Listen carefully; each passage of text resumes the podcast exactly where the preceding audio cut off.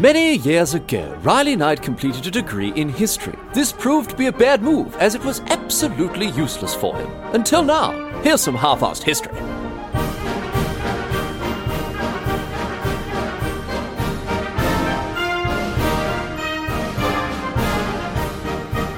What's going on, mate? Great to have you along for some more half-assed history. This week on the agenda, going to be having a chat about a bloke whose name was Atahualpa. He was a uh, he was the Incan emperor in 1532 when the Spanish conquest of the of the Inca Empire began. And Atahualpa was the last free uh, Sapa Inca. This was the term that the Inca used to describe their leader. Roughly translates Sapa Inca. Roughly translates to unique Inca or only Inca. Um, uh, after his capture and his death, uh, the Inca Empire fell apart relatively quickly. And I mean, before this, it was a grand and, and mighty realm, incredibly rich. And while it lacked some, uh, you know, technological developments, it was still very advanced when it came to things like architecture and construction. As for uh, Atahualpa himself, he had to fight a civil war for his throne against his brother.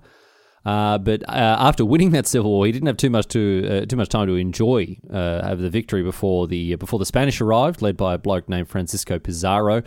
And uh, Pizarro was nothing but bad news for the Inca Empire. I tell you what, and his uh, his arrival was was be- the beginning of the end for them. But we'll get across all of that and exactly what happened as well as the at the at the massacre of Cajamarca and of course uh, its consequences too. So lots to talk about today as ever. Let's not waste time. Let's jump straight into it. Here we go with the story of Atahualpa and his undoing at the massacre of Cajamarca. Let's get to it. So we're going all, all the way back here. We're going all the way back to around 1502. This is when uh, Atahualpa was born to the Sapa Inca at the time, uh, Huayna Capac. Now, this bloke, I'll tell you what, he was a busy bee because Atahualpa was one of his 200 children. Very busy bloke indeed, it seems. As a result, we don't even know the name of Atahualpa's mum. Uh, Huayna was having it away with that many different women that we don't know which one it was that gave birth to uh, Atahualpa. But anyway, Huayna, he's the uh, he's the emperor of the Inca, he's the uh, the emperor of the of the Incas, the Inca Empire. He's um, known the which was known to the Incas themselves as uh, as a, as Tawantinsuyu or the realm of the four parts. And I want to tell you a little bit about this empire actually before we get on with the story of Atahualpa. At the turn of the 16th century, absolutely massive realm it was, huge, been around for a long time, spanned much of the western coast of the South American continent, um, following the coastline from modern, all the way up northern modern day Colombia right down to about halfway down modern Chile, right between the ocean and the Andes. It was along this. Uh, there, was, there, was, a coastal empire here.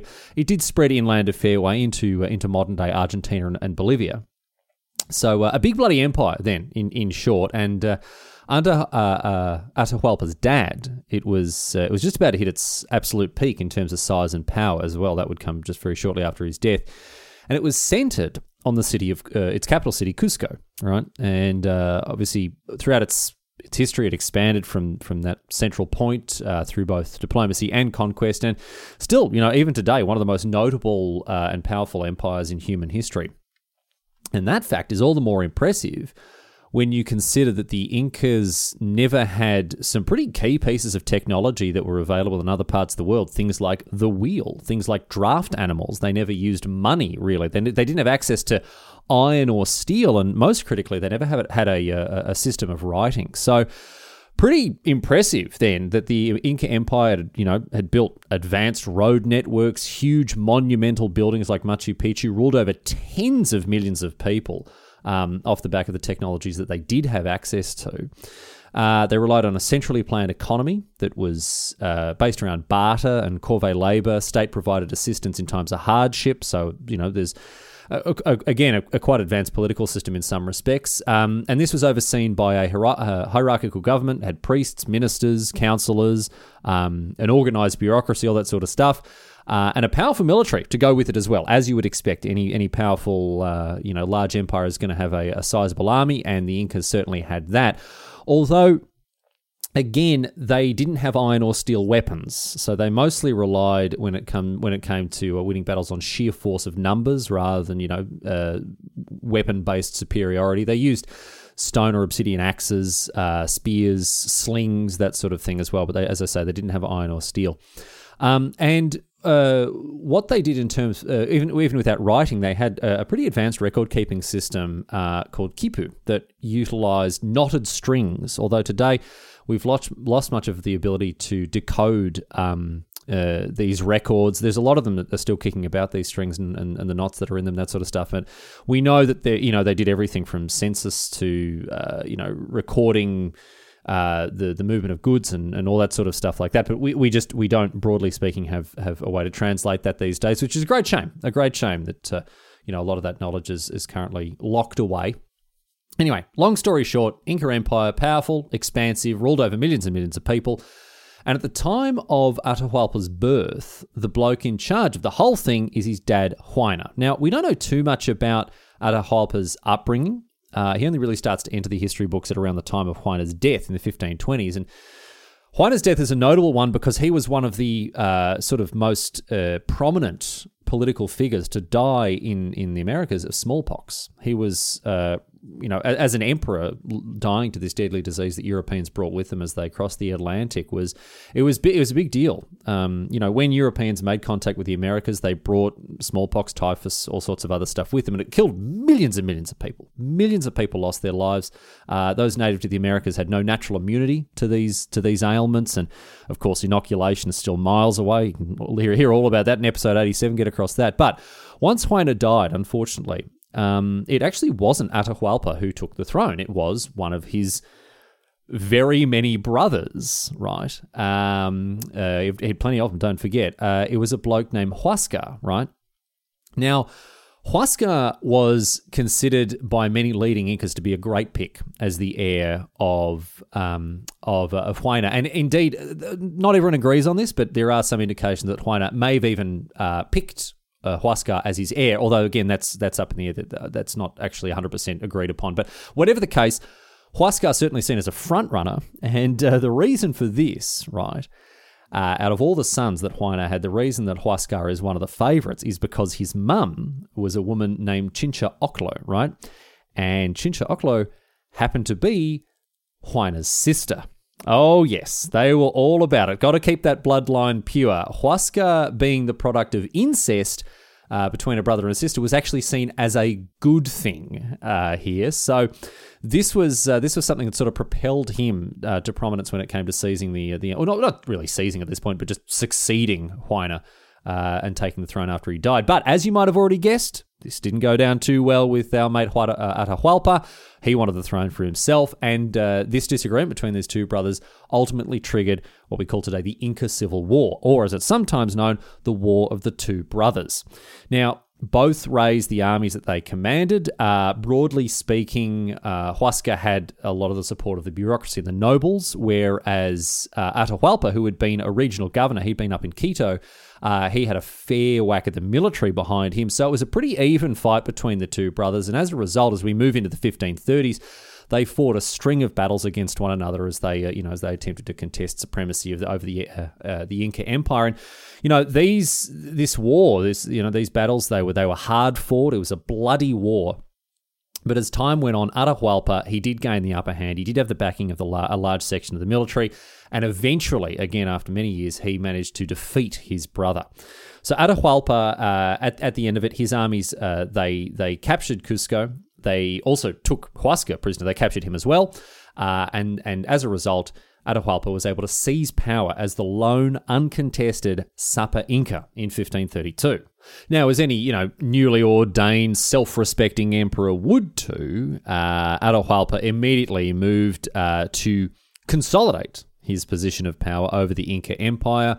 Uh, he killed a bunch of people who were known to be very loyal to Huascar or high profiles, followers, supporters of him, uh, as well as, just in case, a bunch of historians as well that he thought might not tell the story of the Civil War in a way that was favourable to him. So a bunch of uh, historians also met a very grisly end uh, because, because obviously Atahualpa was hoping that the, the, the history books would be kind to him.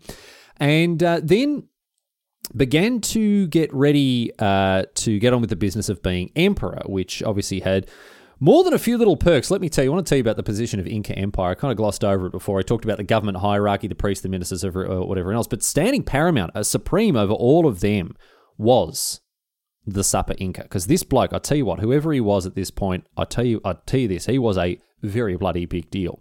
The Incans, the Incas believed that the Sapa Inca was the descendant of the sun god Inti, and uh, he was treated as a god, as such. Basically, he'd go around in rich jewelry, drinking out of golden cups, wearing clothes and shoes richly decorated with silver and all sorts of stuff, carried around everyone a golden litter decorated with parrot feathers. He was hand fed all of his food by a servant. Absolute life of luxury it was. Just obscene luxury and opulence.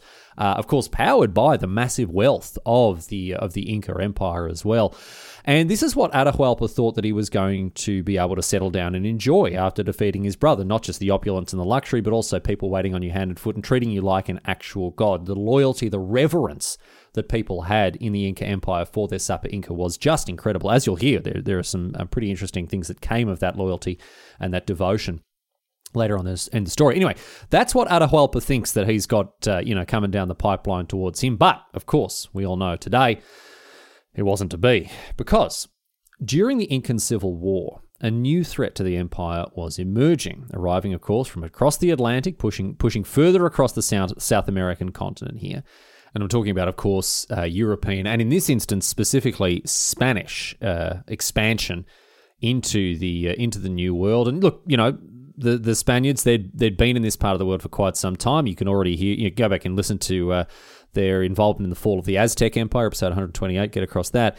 But um, now they are pushing further south this time, and they're doing it from the Pacific this time. In 1531, while Atahualpa was fighting his brother, a Spanish conquistador named Francisco Pizarro landed in modern day Ecuador and began to uh, began to make his way exploring, uh, you know, this part of the world on behalf of Spain. I, I say exploring; it's uh, he did a fair bit more than that, as we'll discover as well, because with a small contingent of, uh, of, under 200 uh, Spanish soldiers, around 160, 170 of them, about 70 of them on horseback, uh, Pizarro cut about doing what the Spanish conquistadors did best. He was hunting for gold and silver and jewels, but his overall mission was to conquer the Inca Empire, and he couldn't have timed it better if he'd tried. Because by the time he and his men had made it to the heartlands of this empire, the Civil War had only just finished. Now the Incas they knew about the Spanish. They'd, you know they they the two factions had sent envoys to each other, and there'd been a, a, you know a level of diplomatic contact between the two, but it had been very careful, and there'd been a level of distance between the two uh, you know between the two nations at this point.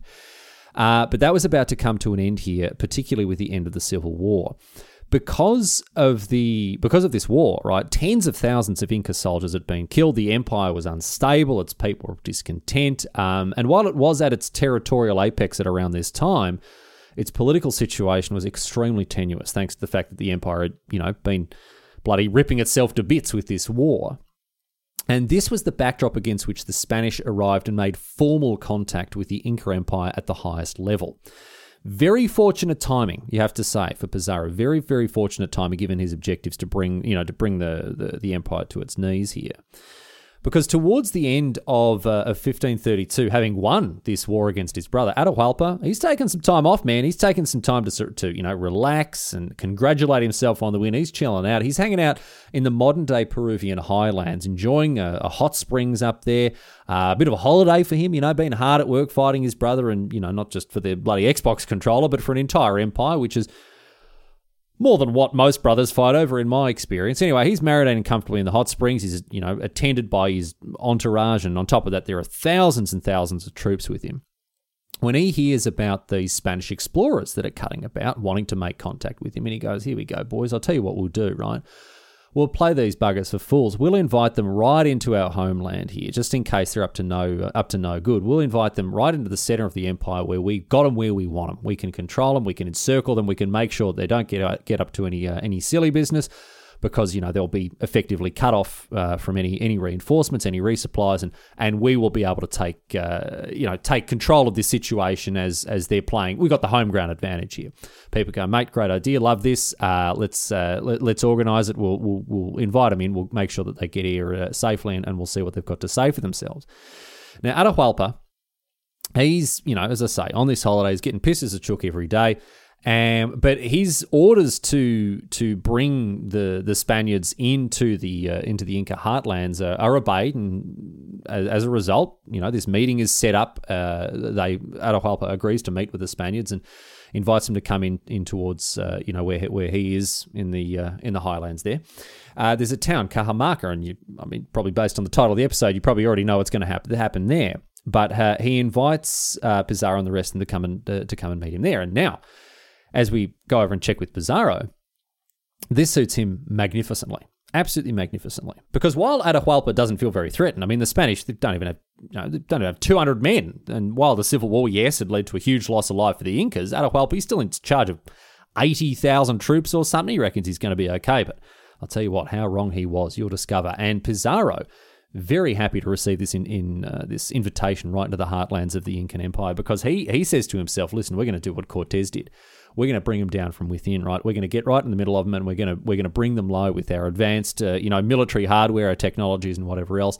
And uh, we'll be very quickly ruling this empire. Don't you even worry about it. So Pizarro, he travelled to Cajamarca at, uh, at the emperor's invitation, getting deep into the Inca heartland, unopposed as a result, and ended up with his small contingent there in Cajamarca, occupying some of the buildings. Uh, and uh, and says, "No worries, you know, you um, whenever you, whenever you blokes are ready to come down and meet us, we're waiting in this town, so we'll just uh, we'll just hang out here and uh, and you can come and have a chat and see what's going on, right?" So Atahualpa, he is reasonably confident he's going to, you know, march into Cajamarca and at the first sign of trouble capture these Spanish visitors, take them prisoner, no worries at all. Got them surrounded, of course. What are they going to do? There's only 200 of them. He's got, you know, thousands and thousands of troops at his disposal. So, at Atahualpa, he leaves the hot springs. Uh, he approaches uh, Cajamarca. He sets up camp outside of town. Uh, you know, with this massive entourage in tow. He's got this huge contingent of, of, of lords and nobles and servants and soldiers, uh, thousands and thousands in all. Now, once he has set up shop outside the town there, you know, he's settled down and he's, uh, he, he's getting ready for this meeting, Pizarro sends messengers out to Atahualpa's encampment. He sends out 15 horsemen and an interpreter to go with them and uh, attempts to, you know, officially uh, organize this meeting with them. And Atahualpa, he receives the guests. He says, Yep, no worries. Welcome along, boys. Good to have you well, no worries. I'll come into Cajamarca tomorrow. We'll have a chat and we'll, uh, we'll, you know see what's going on here. And uh, in the meantime, you know they share a drink with each other, the the uh, the Incans and the, and the Spanish there, and they watch the they watch these Spaniards trot around on these strange beasts that they've uh, brought with them. Obviously, you know horses were uh, were had, was something that people never seen in the in the Inca Empire, so they were very interested to see the uh, the horsemanship of the Spanish soldiers that were there as well. But uh, after a bit of this, the Spanish they, they get back on their horses, they ride back to uh, to Cajamarca, and that's it. The the meeting is set for the next day. Now, at this point, it's reasonably certain that neither side trusted the other, right? And both sides considered themselves to have a very very serious upper hand here, right? Because both of them, it seems, were pretty dead set on on capturing or even killing the other by the end of the day. But as you'll discover, only one of them actually was able to do this. The Spanish had a couple of very significant advantages in that regard, and we'll talk about it that exactly exactly what they were in just a second. Anyway, next day, Atahualpa he gets up, he gets ready to uh, head off down to Pizarro. But as he had been doing the last couple of days, he gets some drinks into him before he sets off. Seems like Atahualpa didn't mind getting on the sauce. He chucked back a few as they left, so he's uh, you know he's pissed as a newt as they as they're heading off. And uh, you know he, he'd been doing this last couple of days, as I say, so he wasn't in the best of nick. He might have been a bit dusty. Anyway, his enormous procession. It makes its way down into Cajamarca. Uh, apparently, the escort of people, as I say, in the thousands, uh, up to 5,000, even maybe even more people. The estimates are wildly, wildly all over the place, but 5,000 people seems like a safe enough bet here. But here's the thing they arrive in the town of Cajamarca. He's surprised to find Atahualpa. He's looking around, going, "Where are these blokes?" The Spanish they don't seem to be there. He's walking around these, you know, twisting narrow streets. This sizable entourage are all sort of, you know, jostling themselves into the town. They can't see, they can't see hide nor hear of these Spanish bastards. Don't know where they are, right? Anyway, they make their way to the town, to you know the main square, the central plaza in this town. They're puzzled to find the Spanish aren't there to greet them after all. But once they get to the center of the town, they finally meet a lone Spanish priest. He's waiting there for them with an interpreter. Now, you'll be so surprised to learn that the priest immediately starts going, "Oh, yeah, bloody, you know, welcome along, good to have you, whatever else." Let me tell you about. I got. Let me tell you the good news, and starts bloody talking about cheesy crazy, as Christian priests obviously love to do so very much.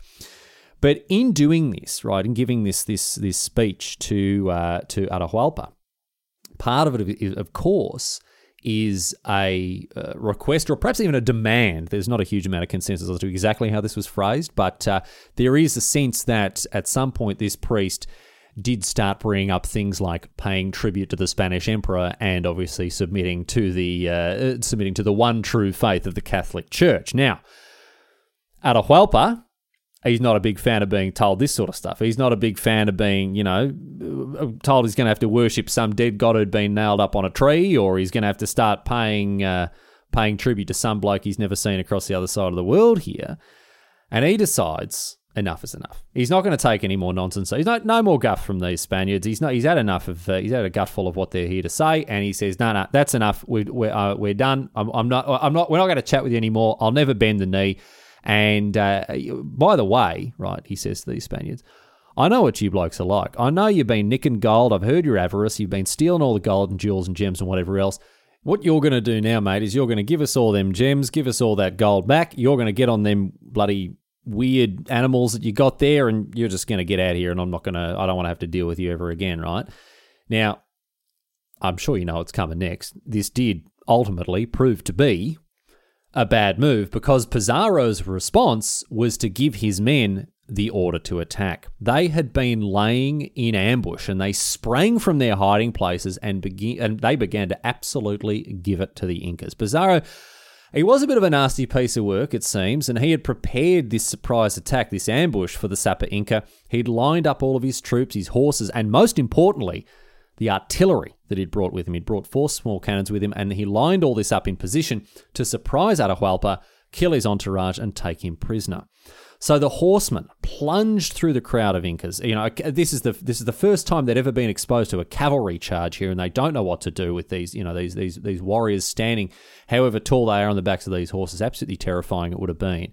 And on top of that, the musketeers that are around the town they start to open fire as well. And then, you know, deadliest of all, the cannons that Pizarro had hidden in the buildings around the town square, they opened fire too. Now, I told you the Incas, they didn't have iron or steel weapons. Atahualpa's troops, they were armed with stone axes, with spears and slings. They were cut down mercilessly by the Spanish with their metal armor, their steel blades, and of course these gunpowder weapons that the Incas had never seen before. Millions of people have lost weight with personalized plans from Noom, like Evan, who can't stand salads and still lost 50 pounds.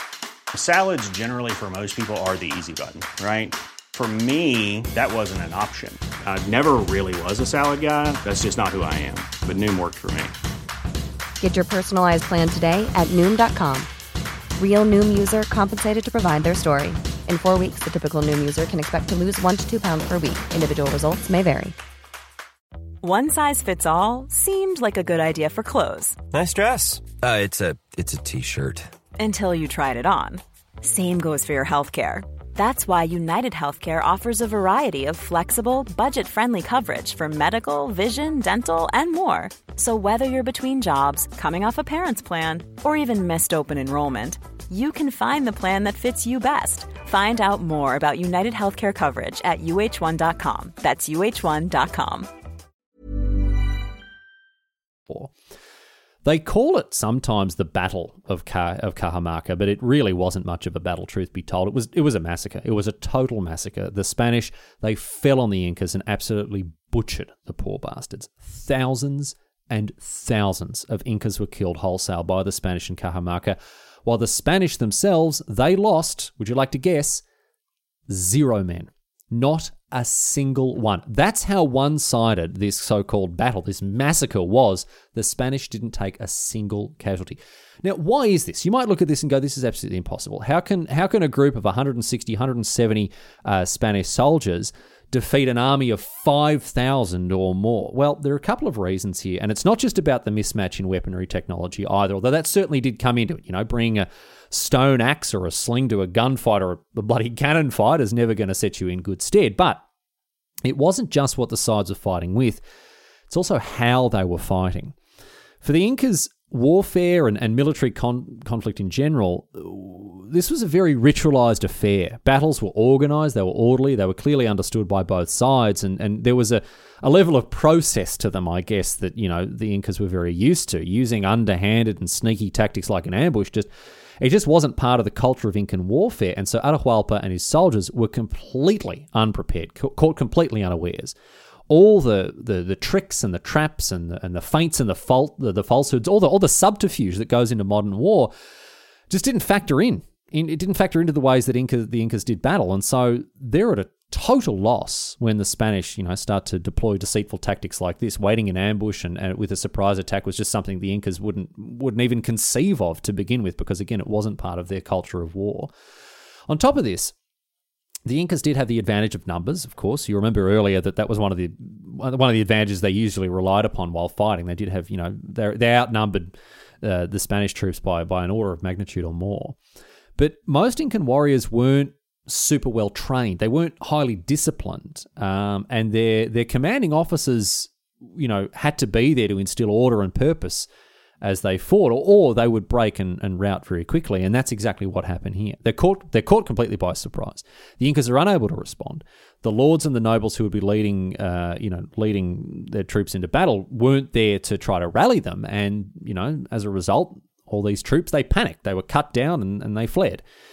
So, a perfect situation for the Spanish. They've got highly trained, disciplined, well armored, and, and, and armed troops lying in ambush against you know these warriors who couldn't respond properly when surprised, whose armaments are sorely bloody outmatched, and who could and did break very quickly. But the most important reason I think behind the the Incas not really giving up a uh, not really you know uh, giving a fight to the Spanish here at this point was because of the lightning quick capture of Atahualpa himself. Pizarro and his men, right, as soon as the attack began, Pizarro and his men, they came up to the litter that Atahualpa was being carried on, and they attempted to take him prisoner straight away, immediately. That was that was what they, that was their number one priority there. But the people carrying the litter didn't didn't run in the face of these Spanish horsemen like so many of the others did. They they they stood firm, and even when Pizarro and some of his soldiers were you know attacked them furiously and, and in some case hewed off their limbs, Atahualpa's attendants still did everything they could to protect the emperor with the, you know with the with the arm they had remaining or with the you know the bloodied stumps of limbs that had been uh, that had been hacked off. They attempted to bodily protect their emperor, right, right up until they were killed. But once his attendants were dead, nothing prevented Pizarro from taking Atahualpa uh, as his prisoner. And when the Incas realized that their leader had been captured, they broke and they fled immediately.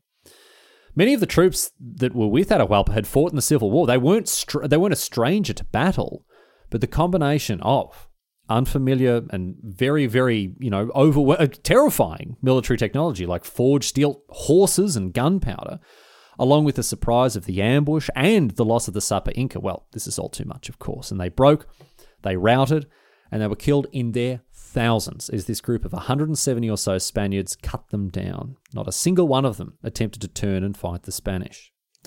The battle, or really the, the massacre of Cajamarca, was uh, more than you might think from you know the, the I guess its brevity and, and, and the way that it panned out. Uh, it was a, a huge turning point in the history of not just the Inca Empire, but of course the the region and, and I guess the globe when you look at some of the knock on effects and the consequences that it had. Because for all intents and purposes, this was effectively the point at which the Inca Empire fell, as you'll see. The Spanish, they went on, you know, in, in the short term, immediately after this massacre, to, to loot and pillage Atahualpa's encampment. They took all the gold and the silver and the jewels that the Inca had brought with them, while Atahualpa and the others that were taken prisoner were all locked up. But in the aftermath of this battle, from a, from a broader perspective, the Inca Empire was now without its leader. Atahualpa was was a prisoner of the Spanish, but he continued to rule his empire from behind bars and hoping hoping to leverage the avarice of the invading Spaniards. He knew that had a soft spot for gold. Atahualpa uh, attempted to negotiate a ransom in exchange for his life. He offered the Spanish a ridiculous amount of gold, truly, truly ridiculous amount of gold. How much, you might ask? Well. He indicated a room, right, that was uh, five meters wide, just over six meters deep and two and a half meters tall. And he said that he would fill that room with gold once over and with silver twice. Such was the staggering wealth of the Inca Empire. This was how much uh, that Atahualpa was was willing to part with, you know, for, for in bargaining with his own life. And and conservative estimates of of, of that amount of silver and gold put it put they puts it at being worth around 50 million US dollars. So, you know, a lot more than a king's ransom, a, a literal actual emperor's ransom here. And uh, of course, Pizarro agreed. I mean, you can imagine the bloody dollar signs in his eyes as he did so. And so Atahualpa, he continued to rule from his imprisonment and he, and he ordered all of this gold, all of this silver to be gathered and to paid over to the Spanish, a process that, of course, took months and months just from a logistical standpoint. But all the medals were found, they were duly handed over. But this wasn't the only thing that Atahualpa did while still in prison. I mean, he was still issuing orders. He was still attempting to govern his realm. And, you know, the, the Spanish even commented on how amazed they were by the, the loyalty and, and, the, and the devotion that uh, the you know his his subjects still had from even though he was he'd been captured and was disgraced being held in a Spanish prison people still came to him and kissed his feet and looked after him did all the rest of it there like that and they also uh, followed one of the other orders that he gave while he was locked up which was the murder of his brother uh, Atahualpa uh, insisted that his brother Huascar, who had lost the civil war, remember, uh, and, and was still a prisoner of Atahualpa's, uh, he ordered he be executed. Now, why? You might be wondering why. Well, I mean, think about it. He's just gone and fought a civil war against this bloke. He doesn't want him somehow emerging as as as the restored emperor of the Inca Empire. No, I mean he was worried that maybe the Spanish would free or ransom him and install him as a puppet uh, as a puppet emperor, or maybe you know people would rally to him as as a leader instead of uh, of, of Atahualpa himself, and so he did order for Huascar to be uh, to be killed, and killed he was. That's that taken care of at least. Not going to be losing his empire to his brother again, but uh, uh, I guess it didn't help him out too much killing Huascar because uh, after a few months, when the ransom that it was agreed upon had been paid in full, uh, Pizarro now had to make a decision about what he was going to do with his prisoner. Now, in the meantime, Pizarro had used this this period to seek further reinforcements, improve his position, shoring up the control that he had as the emperor's jailer. But once the once the ransom was paid, as I say, Pizarro had to act. The Incan army army had also regrouped. Generals that were loyal to Atahualpa were threatening to attack at any time here. So what did Pizarro do? Well, with the ransom paid, he had to spare Atahualpa's life. There is still debate as to whether the ransom was agreed to have bought Atahualpa's freedom or just his life. Uh, but either way, now that it was paid, Pizarro had to act and he had to, you know, figure out what he was going to do with this bloke. So what did he do? Well, with the agreement made, with the gold passed over and, and everything else, you'll never guess. Pizarro took Atahualpa out, uh, put him from, took him out of prison, and he put him on trial. Of course, Atahualpa was put on trial for idolatry, rebelling against the Spanish, and hilariously, the murder of his brother Huascar. Pretty interesting charges, all of them. Very presumptuous of the Spanish to charge an emperor with rebelling against them, the Spanish, in his very empire, you know, that he himself owned. But that is what happened there. Now, obviously, of course, the whole thing was one big bloody kangaroo court. It lacked anything in the way of legitimacy. Um, but of course, Atahualpa, he was found guilty. He was condemned to death. And uh, as he wasn't a Christian, as he was a heretic, the sentence was to be carried out by burning at the stake. And this was a terrible outcome for Atahualpa. I mean, look, I, I, I, sorry, being burnt alive is a terrible outcome for anyone. It's, I mean, obviously, it's not a great outcome no matter who you are or, or, or what you believe in, but particularly bad uh, for the Inca because they believed that being burnt prevented you from getting to the afterlife. So, as a way out of this, as a way out of being burnt alive at the stake here, Atahualpa was offered the chance to convert to Catholicism, right? Which he did. He was baptized and he was given the name Francisco, named after Pizarro himself, which is a bit of a bloody slap in the face, I reckon. And then, you know, now that he has accepted the, the love and the mercy of Jesus Christ, his Lord and Savior, accepted that into his heart and soul, now that he stood, you know, with his other Catholics, baptized and, and, and all the rest of it, then what do you think happened to him? Well, it was then that Pizarro killed him anyway. Of course. I mean, obviously.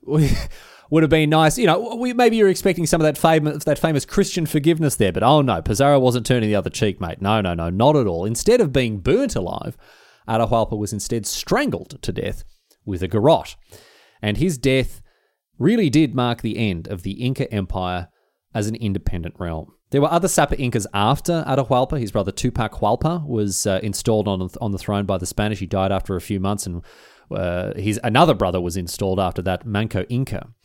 But all of these rulers and the ones that came after them, they were very little more than, than just puppets. They were figureheads, really, for the Spanish. Uh, because, I mean, Manco was actually crowned by Pizarro, and he was so poorly treated by his new Spanish overlords that he actually uh, he attempted to escape from them uh, and, and and from his position as emperor on, on multiple occasions. So you know, never mind all the rich clothing and the jewelry and the golden cups. It wasn't that much of a sweet deal anymore, being the Sapa Inca as uh, you know as uh, vassalized as they were to the Spanish Empire, and. Uh, in the wake of Atahualpa's death in the years that followed Pizarro and the Spanish, they continued their conquest of the Inca Empire even after Pizarro died in 1541. The, the, conquest, the conquest continued until the empire was finally all but wiped out in 1572, 40 years after the death of Atahualpa there. Pizarro, who again really does seem to have been a nasty piece of work. He was he, he was dressed down by Charles V for for executing another another, monarch, the uh, the Emperor of Spain.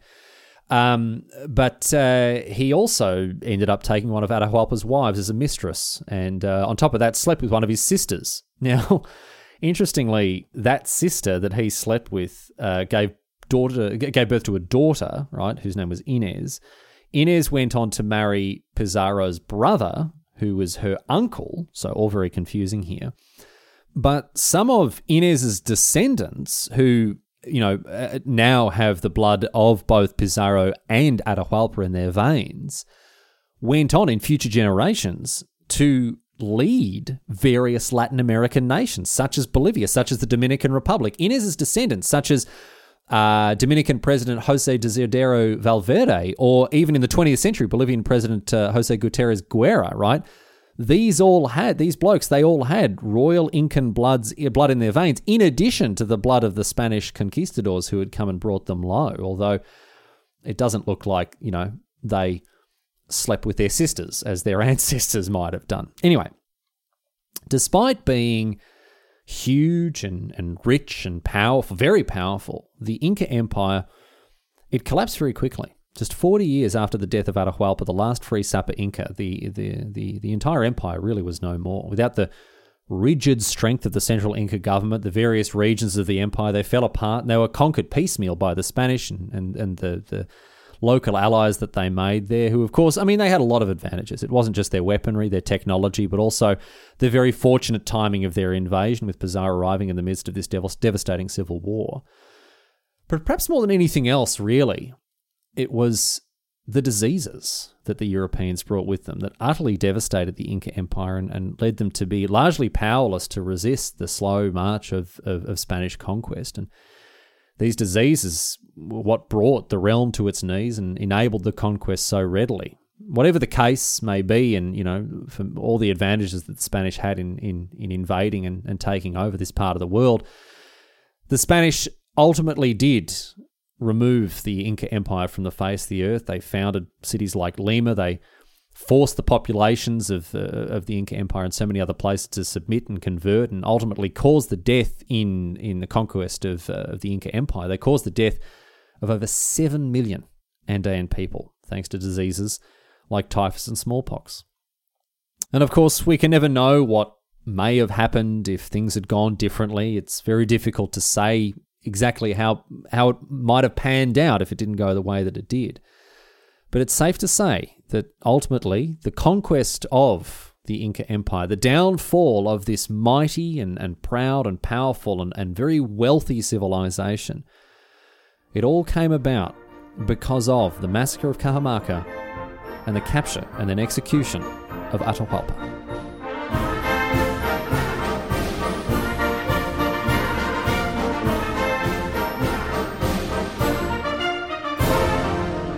But that's it. That's all she wrote today, sports fans. That is the story of Atahualpa. That is the story of the massacre of Cajamarca, and of course a uh, a very important event in, uh, in in not just you know the, the regional history of South America, and more specifically in nations like Peru and Ecuador and. Uh, and uh, and Chile, Bolivia, Argentina, the rest of them, but also from a global perspective in terms of you know the Spanish uh, uh, the Spanish encroachment into South America and the, uh, the, the state of the world that we live in today with uh, with South America being colonized by the Spanish and, and, and all the things that happened there. This was a this was a massive a massive point in in that entire story. So I do hope you learned a thing or two from this episode. Not the not the happiest or the funniest or the silliest episode, but still a story that's well worth getting across. I think so. I do hope you got something out of it. Uh, but thanks for listening. All the same, uh, it's been great to have your company. Of course, this episode of Half-Arsed History and uh, closing out the show as usual with all the boring housekeeping stuff. Now, halfarsedhistory.net is the website.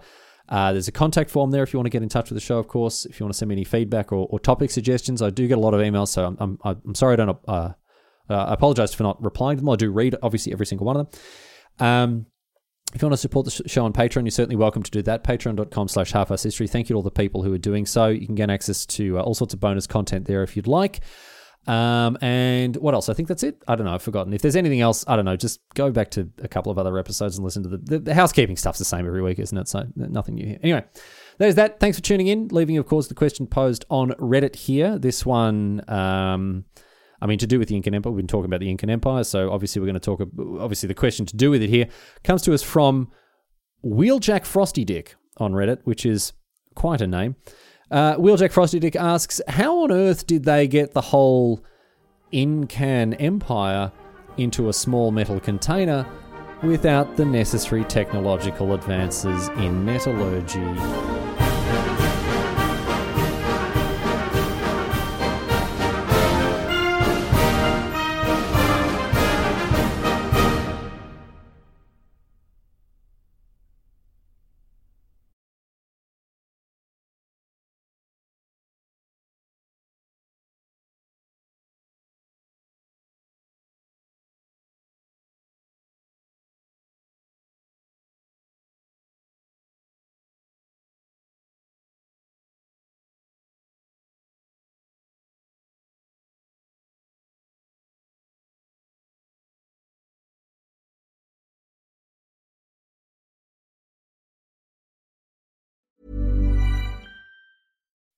When you make decisions for your company, you look for the no brainers. If you have a lot of mailing to do, stamps.com is the ultimate no brainer. Use the stamps.com mobile app to mail everything you need to keep your business running with up to 89% off USPS and UPS. Make the same no brainer decision as over 1 million other businesses with stamps.com. Use code PROGRAM for a special offer. That's stamps.com code PROGRAM.